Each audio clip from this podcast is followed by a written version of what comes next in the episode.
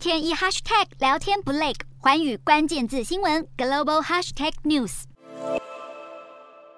斯里兰卡是陷入了独立以来最严重的经济危机，外汇存底几乎用尽，民生必需品进口停滞，并且在五月是爆发了大规模的示威与暴动。国际货币基金 IMF 派遣特别小组前往可伦坡讨论纾困事宜，三十号结束谈判行程，也表示这一趟行程取得了重大进展。IMF 发表声明表示，双方就 IMF 中期贷款计划进行了具建设性与成效的讨论。新救援方案的目的是恢复斯里兰卡的经济稳稳定性以及债务可持续性，同时照顾到平民以及弱势族群，保障财政稳定性，加速结构性改革来应应这个贪污的问题，释放斯里兰卡的发展潜力。